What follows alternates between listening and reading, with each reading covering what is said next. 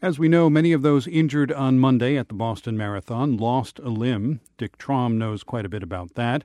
Traum lost a leg in an automobile accident when he was 24. It was only then that he began running. Traum finished the marathon in Boston this past Monday. He ran with 35 fellow amputees, all members of Achilles International, the group he founded that supports disabled runners from around the world.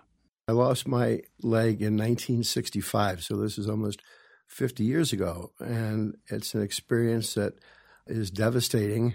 It's hard to imagine, you know, you'll never be walking on two legs.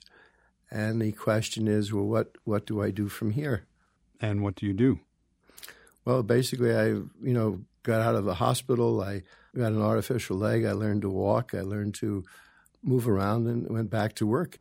Now, uh, you didn't just uh, learn to walk again. You went on to become the first amputee to run the New York City Marathon.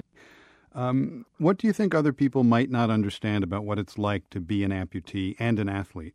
It, it wasn't as easy as that. And a associate of mine, you know, noticed that I wobbled and I was too fat and suggested I join a YMCA, which I did. And in those days, the game was that you had to run or they wouldn't permit you to to do the good stuff, which was the push ups and the sit ups. So they said, Can you run? So I said, Sure. And I figured out how to move, which, if you can imagine, uh, trying to cross a street with a uh, uh, cast on your leg. So it's a hop and a skip. And I figured out how to do that. And over a period of time, I built up to where I could could go for 15 minutes without stopping. And this is like, you know, a mile. And holy smokes, you know, a guy on one leg running a mile, that's unbelievable. And you were now, running with uh, prosthetic, with yes? a group on my prosthetic leg, and and I have a what you call a Type A personality. So the question is, if you can do a mile, can you do two miles? And to make a long story short, a year and a half later, I ran the uh, 1976 New York City Marathon uh, on my artificial leg, and uh, unbeknownst to me, uh, became the first person ever uh, to uh, to participate in an event like that to do the distance. Wow. After, how, long did that take you? Took me seven hours and 24 minutes. Well, that's pretty good. Well, it's okay, but it, it, I was proud of it. So, so given all that you've accomplished, what do you say to those people who um, who lost their legs on Monday?